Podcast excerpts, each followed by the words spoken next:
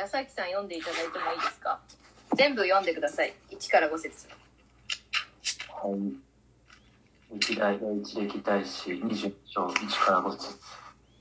そこでダビデは言った。これこそ神である主の宮だ。これこそイスラエルの全焼の捧げ物の祭壇だ。ダビデは命じて、イスラエルの地にいる勇者を召集し、神の宮を建てるため石材を切り出す石キリコを任命した。ダビデは門の扉の釘や留め金用の鉄を大量に用意し、精度も測りきれないほど多く用意した。杉材も数えきれないほど用意した。シドン人とツロ人が大量の杉材をダビデの元に運んできたからである。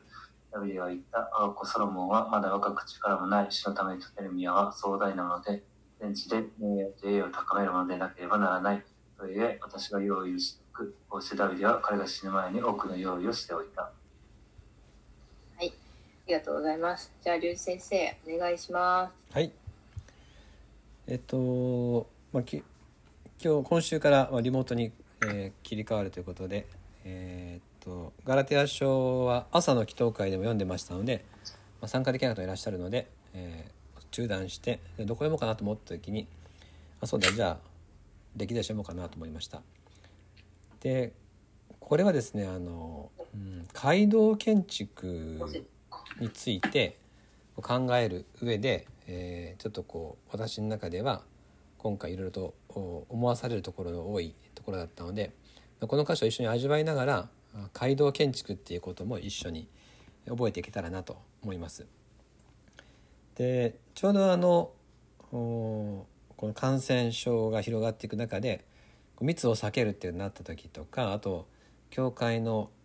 換気する空調のこととか考えてる時にやっぱりもう街道が必要だなというふうに思いました。人数増えてきてるし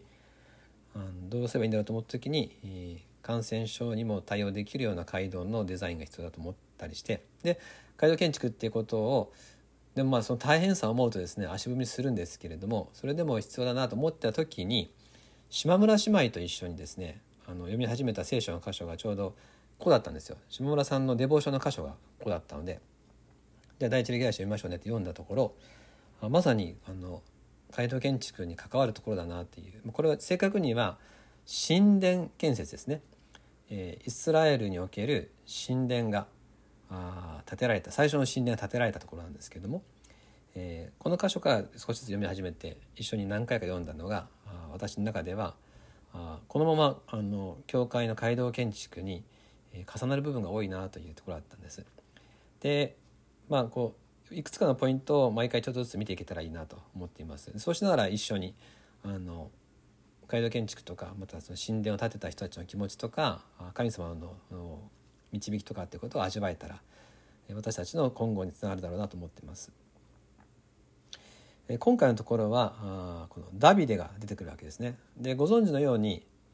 えーか実際にイスラエルでエルサレムの神殿を建てたのはソロモンです子供の方ですでもこの神殿建設はダビデから始まるんですね。でそして今日のところは神殿を建てる場所が決められてるんです。一節。でそこでダビデは言った。これこそ神である主の宮だ。これこそイスラエルの全焼の捧げ物の祭壇だ。ということで。でこれは何のことかと言いますと、えー、20 21章のところでダビデは実はですね失敗をするんですね。罪を犯します。でそれは何かというと一体どれぐらい今この自分には力があるのか知りたいっていう兵力を数えたいっていうですね人口調査をするということをダビデはするわけですね。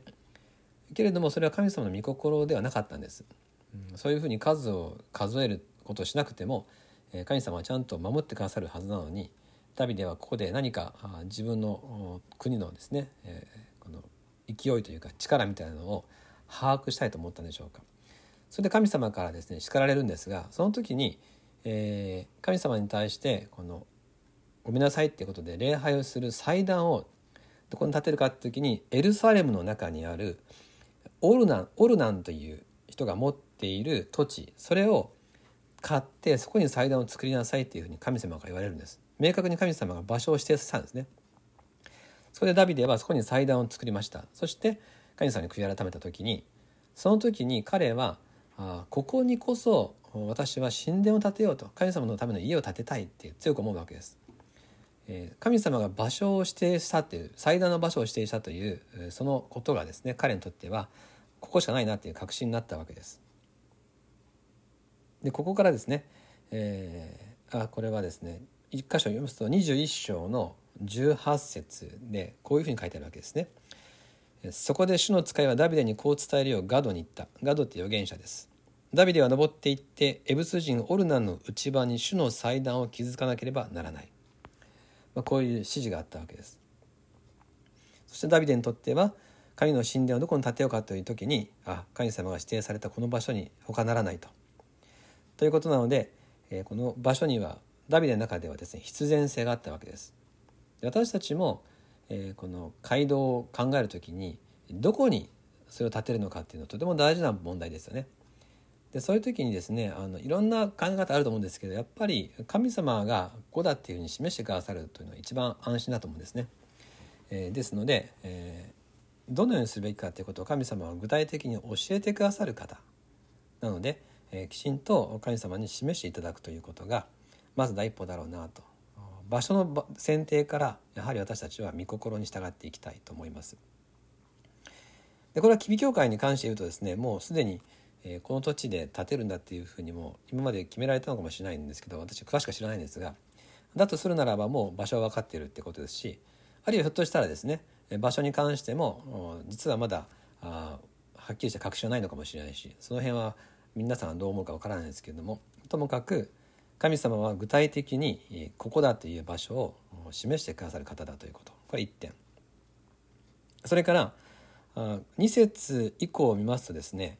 この作業はですね2世代にわたったということが分かります。ダビデは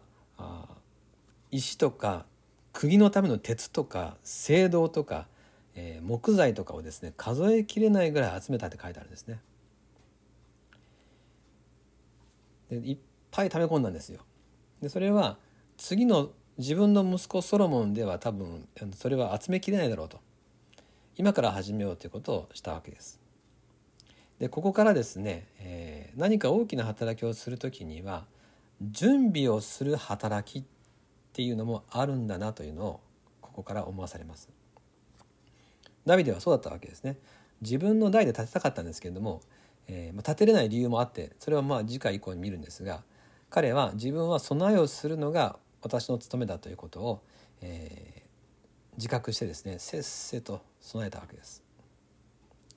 ということでえー、この私たちの代でとかですね、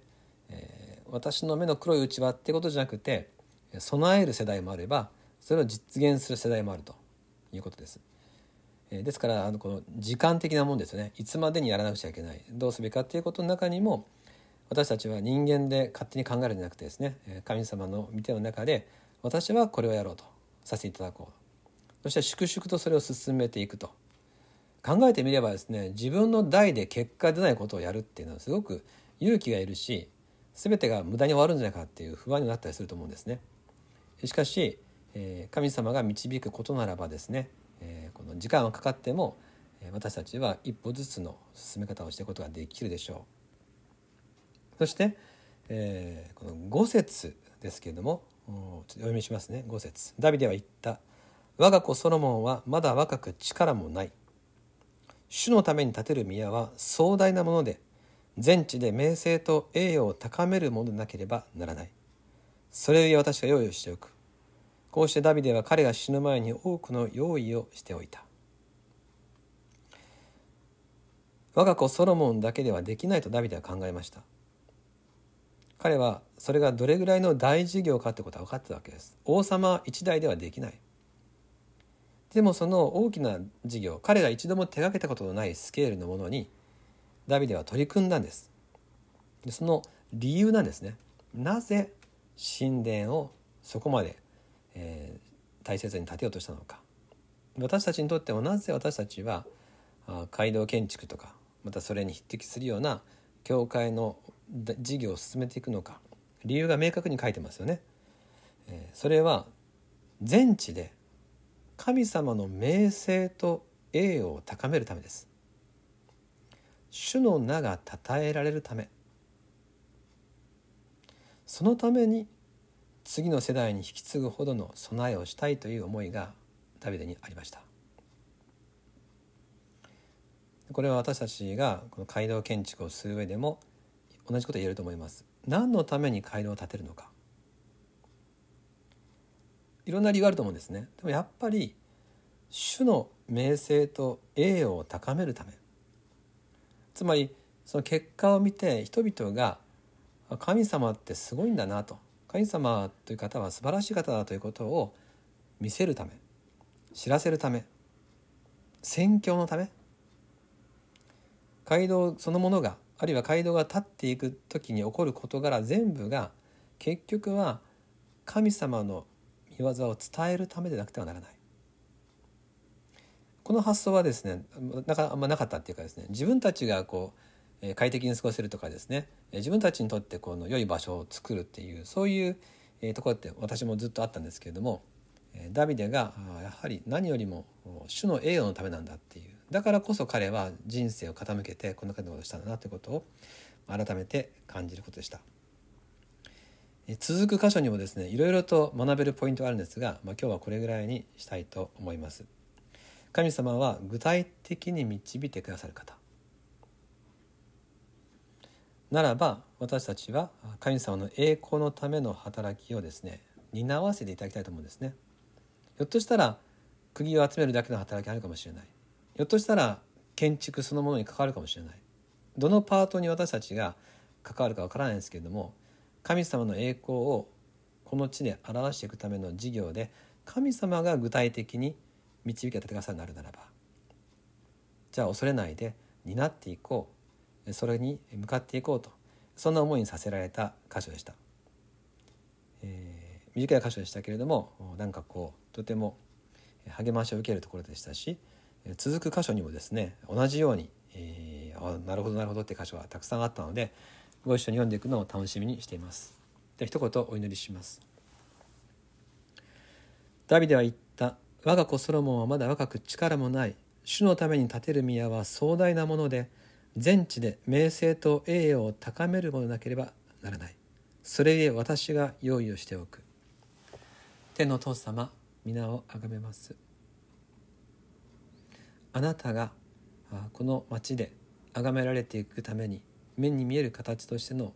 宣教する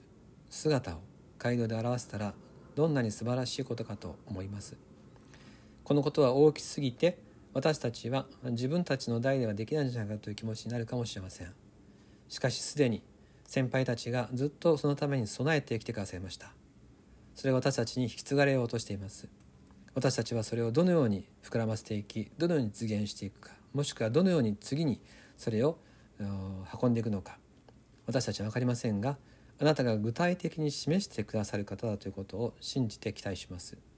あなたがの栄光を表すあなたの技を。あなたが進めていくために私たちを用いてください。期待します。救い主イエスキリストの名によってお祈りいたします。アーメン。